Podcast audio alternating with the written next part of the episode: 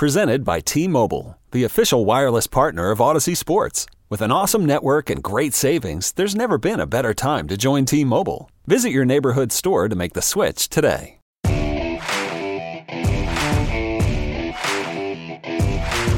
Don't miss out on your chance to listen to four time Super Bowl champ Charlie Weis on the only podcast solely devoted to everyone's favorite position in football, the quarterback. Listen for free now by subscribing wherever you get podcasts or by going to celebrityqb.com.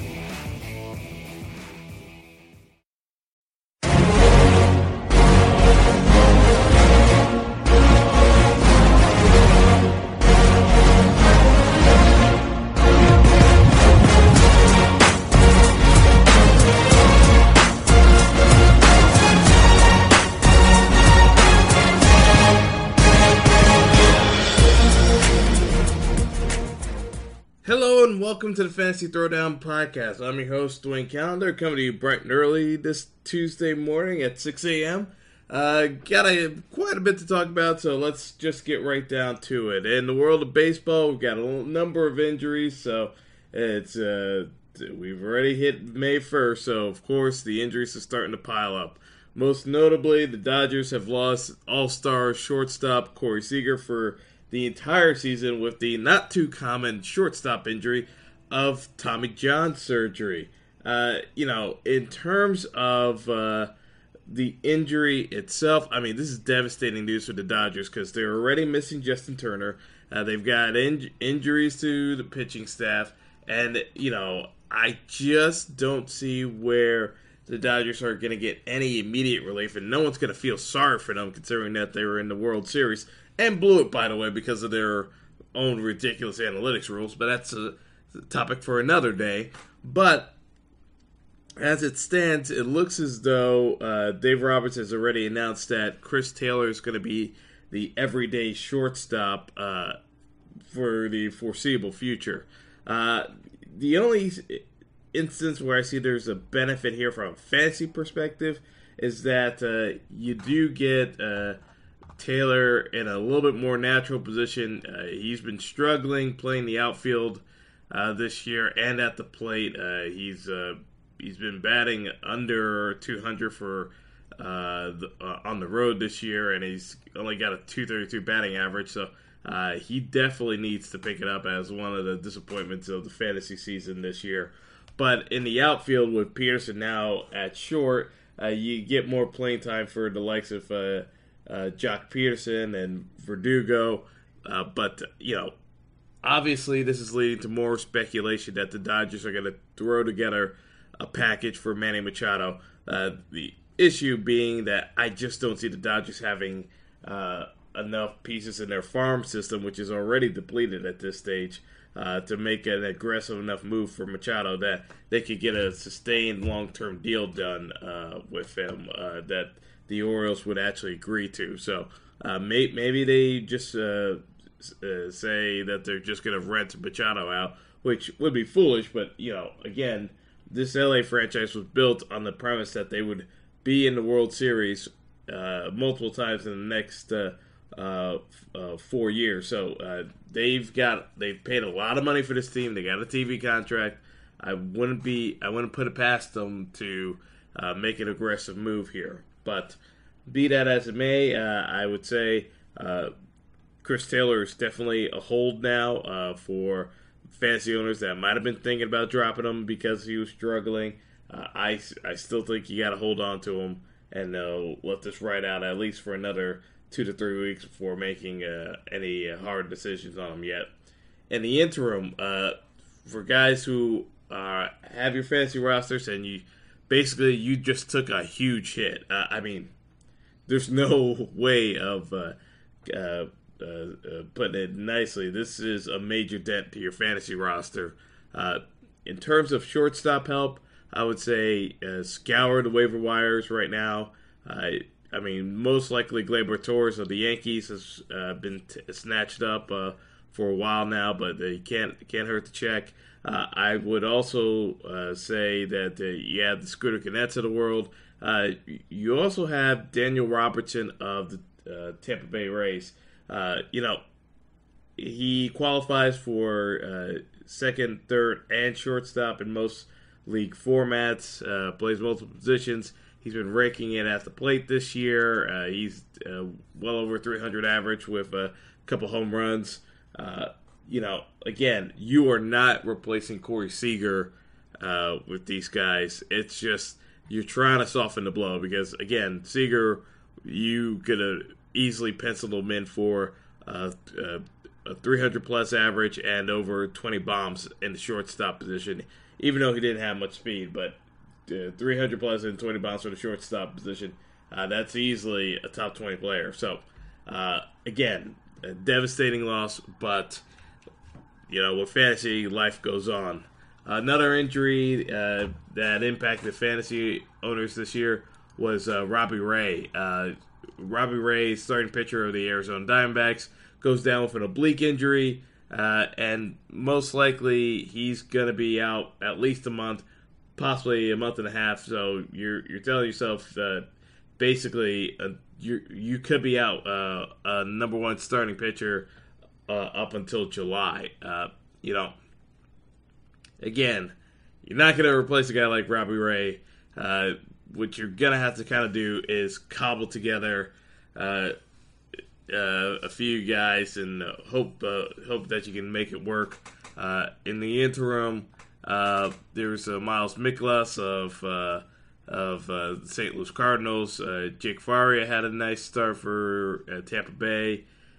Aaron Sanchez is on the periphery. I mean, yeah, Aaron Sanchez still has an ERA above four, but you know, he's still healthy enough for the Blue Jays, and he still has electric stuff.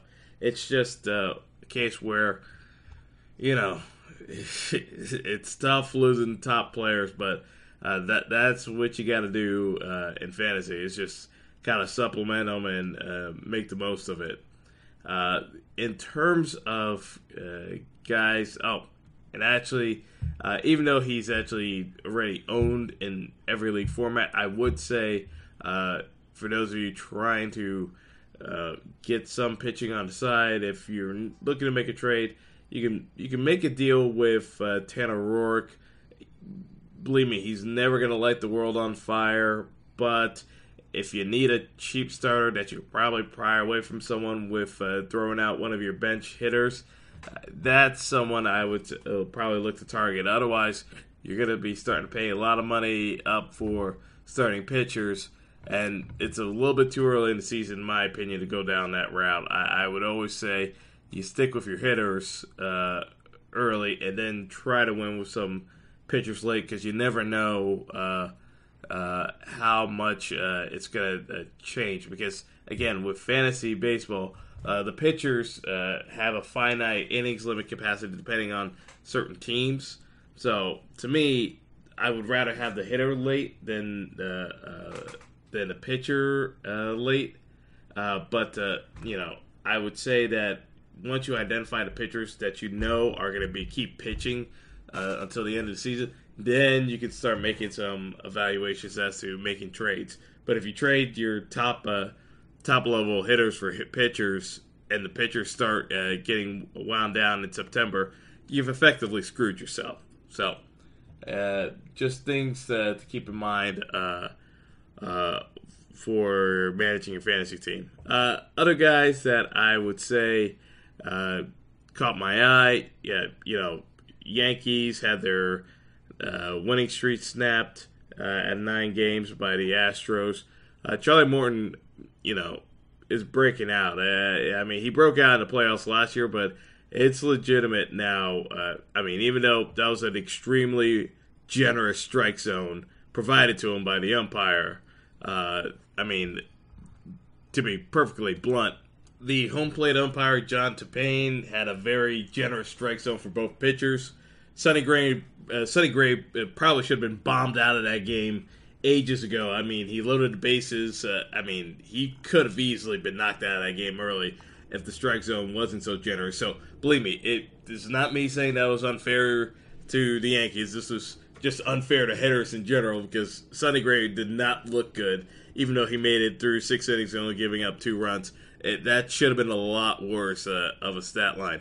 But uh, getting back to Tumpane, I, I can't criticize the guy too much because he li- he literally just saved a woman's life uh, a couple of days ago uh, that was looking to commit suicide, uh, and uh, uh, not only did he like kind of hold on to her before so the police could arrive and resolve the situation, he still umpired the game like hours later.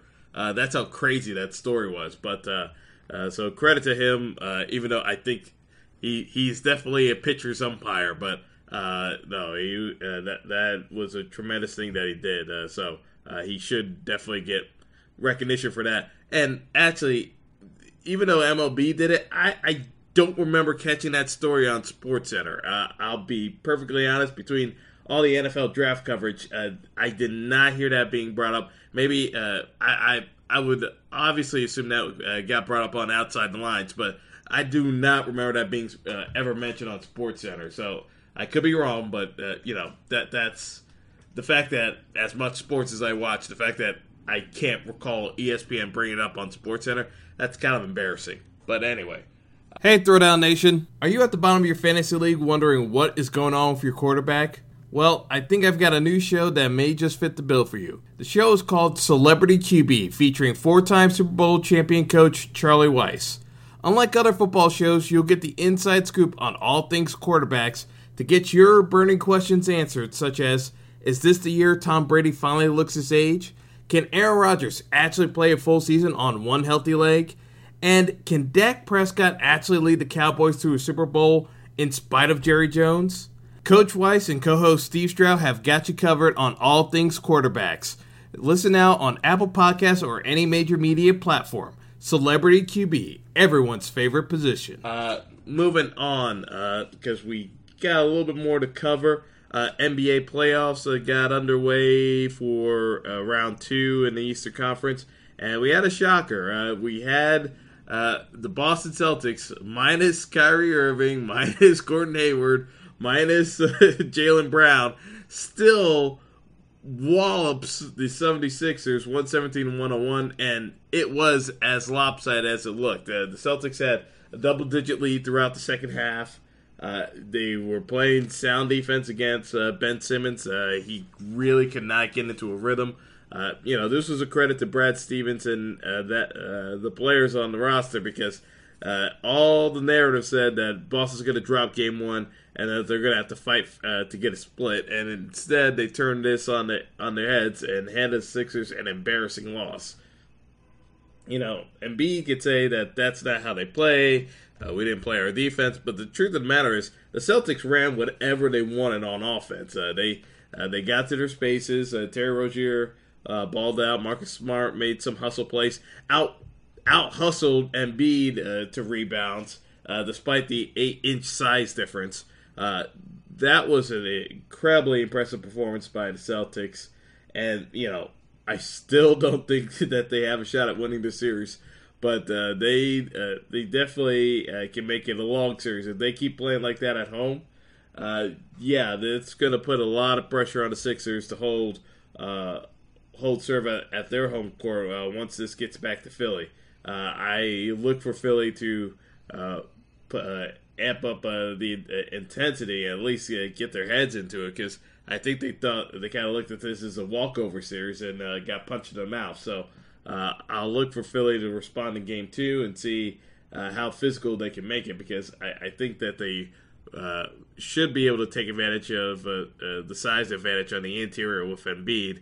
But uh, if they allow the Celtics to run their offense like they did, yeah, they're in for a very long series. So something to keep in mind as we move along. But uh, outside of that, uh, today we've got matchups uh, featuring Game One of Cleveland Toronto uh, and uh, Golden State and uh, New Orleans Game Two. you know, I look at this and I say for Golden State, Steph Curry could be back for Game Two, but realistically, the Pelicans got to play a smarter game plan. They cannot run up and down with the Warriors. That's just a way of getting your ass handed to you. there's no ifs, ands, or buts about it. They got to be smarter. They got to run a half court game and stop trying to go shot for shot with Kevin Durant and Klay Thompson. That's just a recipe for disaster. Uh, simply put, uh, they got to feed the ball Anthony Davis and, and see how much damage he can do on the interior. Uh, but yeah, try to go shot for shot. It's never gonna work. I don't care who you are. It's unless you're the Rockets uh, and you have a really good shooting night, you're not going shot for shot with Golden State. I don't care. Now, for Cleveland Toronto, everyone keeps saying that Cleveland's got no uh, has very slim chances of advancing past the series, and I'm saying it's on the reverse. It's Toronto that should be afraid here because uh, people seem to have forgotten that DeMar DeRozan cannot get off a decent shot against LeBron. His style of play, he's a very inefficient shooter, and LeBron is athletic enough to guard DeRozan where DeRozan can't get to the basket. You know, I could see the argument being that uh, LeBron is going to get too fatigued uh, to win this series, and that uh, none of these other players are going to step up. But my my uh, uh, assumption is you just saw LeBron go almost a full 48 minutes to close out the Pacers in a very intense game uh, with both sides going back and forth at each other, both sides having to play defense, and LeBron still outlasted all those cats and played the most minutes. This is going to be a less intense series physically. I, I don't care what they say. Toronto is is not going to put the fear into you that Indiana did defensively. Now, Toronto has a better bench than Indiana, but again, they're going to score points. They're not they're not physically large enough to put an impact on where LeBron's going to be facing waves of people. He's not going to have an irritant like uh, Lance Stephenson that's going to be up in his grill the entire way through and trying to sap energy for him. Uh, you know, Toronto's a finesse team. Uh, they can say what they want. It's a finesse team. That's why they struggle so much against the Wizards because the Wizards are also a finesse team, and Toronto just did not have the physicality to put it put it on them, and that's why that series stretched out. I look at this as a game where, uh, even though uh, Toronto most likely will blow out Cleveland because uh, they're uh, it's going to be an opening game, and after Game Seven, LeBron tends to uh, have a letdown in the first game. I, I think uh, depending on how the first quarter goes, Cleveland's going to make a tactical decision whether they're going to go all out for this game or conserve their energy and tr- and steal game two. Uh, so the first quarter is going to be important. If Toronto gets off to a good shooting start, uh, I think the Cavs pack it in early. If Toronto struggles with their shot early, then you're, you're going to see the Cavs get a little bit more engaged uh, in this one. So uh, should be one to uh, keep an eye out for early on uh, because that that should uh, make a difference. I'm going to cap off a brief note about the NHL and my rant, uh, but first, in the early game for the NHL last night, yeah, Tampa Bay tie up their series against Boston, so they salvage a split at on their home ice. so Boston, Boston goes back to the Garden with home ice advantage. Uh, but uh, you know, Tampa actually uh, came back with a little bit more intensity uh, this go around. Uh, I felt they were flat game one. Uh, they they bounced back a, a bit better and put in a better effort, and did not get themselves. caught up with Marchand, although Marchand did get robbed because he should have gotten a he should have got uh, drawn a penalty, uh, drawn a penalty because he was on a breakaway. So that should have been a penalty shot.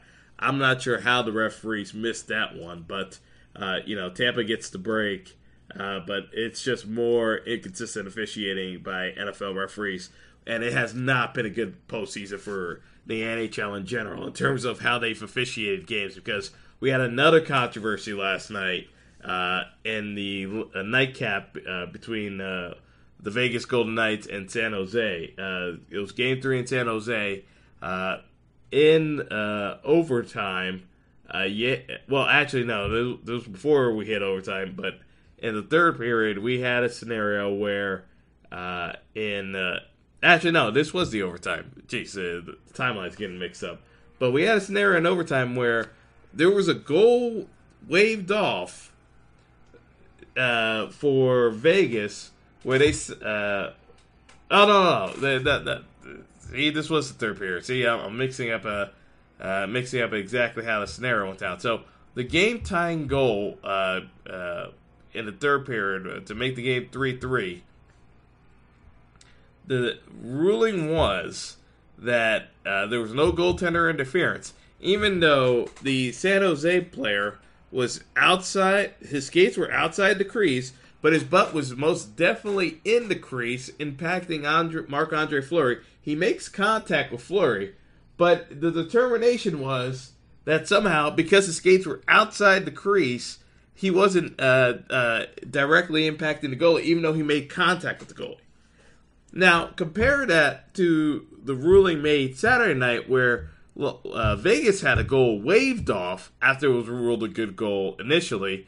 They had the goal waved off, even though the Vegas player skates were on the outside. His uh, his uh, his shoulder makes contact with the st- uh, stick blade of Martin Jones, who flops. But the, the determination there was that because this uh, the stick was impacted, that uh, in turn caused Martin Jones uh, to be interfered with, even though in both cases, both goalies were touched by the opposing team members whose skates were on the outside. The reason why this is such an idiotic rule by the NHL, and it it needs to be revamped, or at least get someone who can be consistent with it. If both players' skates are on the outside and they make contact with the goalie, one can't be ruled a good goal and one it can't uh, be waved off. It's either it's a goal on both ends or it's no goal on both ends. Me personally, I think they're both good goals, but you can't have the inconsistencies that we're seeing in the playoffs where one game to the next you have scenarios where uh, even though they look like different plays, the logic behind the rulings don't line up based off of what they're telling us. It, it's it's completely inconsistent, and I, I mean, I, I just don't understand. It. And it actually, it breeds into the more conspiracy theorist part of uh, of uh, of fan bases because they think the refs in the league are out to get them, even though there's no logical reason why. But it just shows the dysfunction uh, within the league office that they don't actually know their own rule book. So uh, again, you can take a look at the video uh, yourselves uh, on the uh, uh, highlight shows. But in both cases, both goalies were touched. Skates were on the outside for the opposing player. One was ruled a goal, the other one's ruled not a goal. If you can explain how uh, how either one it can be different from the other, I'm all ears. But by the logic that they used to rule off the goal Saturday night, the goal uh, last night had to be waved off for San Jose, and instead they upheld it. It's it's absolutely insane. But uh, you know, it is what it is. I mean, this is also the same league that uh, somehow couldn't see a puck cross the line for Pittsburgh, even though there's a still frame showing the puck behind the line. But because the NHL didn't have the overcam cam, they couldn't make a, a definitive conclusion, which again is the dumbest thing I ever heard of. But uh, anyway, I digress, and uh, we got to get our, ourselves out of here. But uh, uh enjoy the games, everyone, uh, and it uh, should be an interesting night in the NBA and the NHL because these playoff games keep rolling along. So I, I look for a very interesting contest between Nashville and Winnipeg, which is getting very nasty. I, I'm I'm very curious to see how Nashville responds uh, being on the road against Winnipeg, and because uh, uh, I think they have it in them to steal this game, but it's going to be very physical. And meanwhile, uh, between the Caps and the Pens, uh, the Pens got robbed last game. I, I think they come back strong and uh, beat the Caps, but it should be interesting to see both the NBA and the NHL matchups today, and of course. the Yankees are going to look to rebound against uh, the Astros. So uh, full full slate ahead uh, of games. So enjoy everyone, and uh, uh, catch you around uh, later this week. It's the most talked about position in all of sports, the quarterback. And now there's a show solely dedicated to the most sought after role on the field Celebrity QB, featuring four time Super Bowl champion coach Charlie Weis. Unlike other football shows, you'll get the inside scoop on all things quarterbacks. Like, is this the year Tom Brady finally looks his age? Will dating Danica Patrick distract Aaron Rodgers? I mean, he's dating Danica Patrick, Charlie. We're interested in that, you know? Well, I mean, Tommy's got Gisele. I'll, I'll take Gisele, okay? Is Dak Prescott good enough to win a Super Bowl for the Cowboys? Which rookie quarterback has the best shot of making a positive impact in 2018? How about intellectually, Charlie, as far as what they ask the quarterbacks to do now? The game has changed, but the pressure that's put on quarterbacks, and it always been put on quarterbacks, is tremendous. Join Charlie Weis and co host Steve Strout on an all new podcast from Lasting Media, exclusively about quarterbacks. Subscribe now at Apple iTunes or wherever you listen to great podcasts. Celebrity QB, everyone's favorite position. Presented by T Mobile, the official wireless partner of Odyssey Sports. With an awesome network and great savings, there's never been a better time to join T Mobile. Visit your neighborhood store to make the switch today. This is the story of the one. As head of maintenance at a concert hall, he knows the show must always go on. That's why he works behind the scenes, ensuring every light is working, the HVAC is humming, and his facility shines. With Grainger's supplies and solutions for every challenge he faces, plus 24 7 customer support, his venue never misses a beat. Call quickgranger.com or just stop by. Grainger, for the ones who get it done.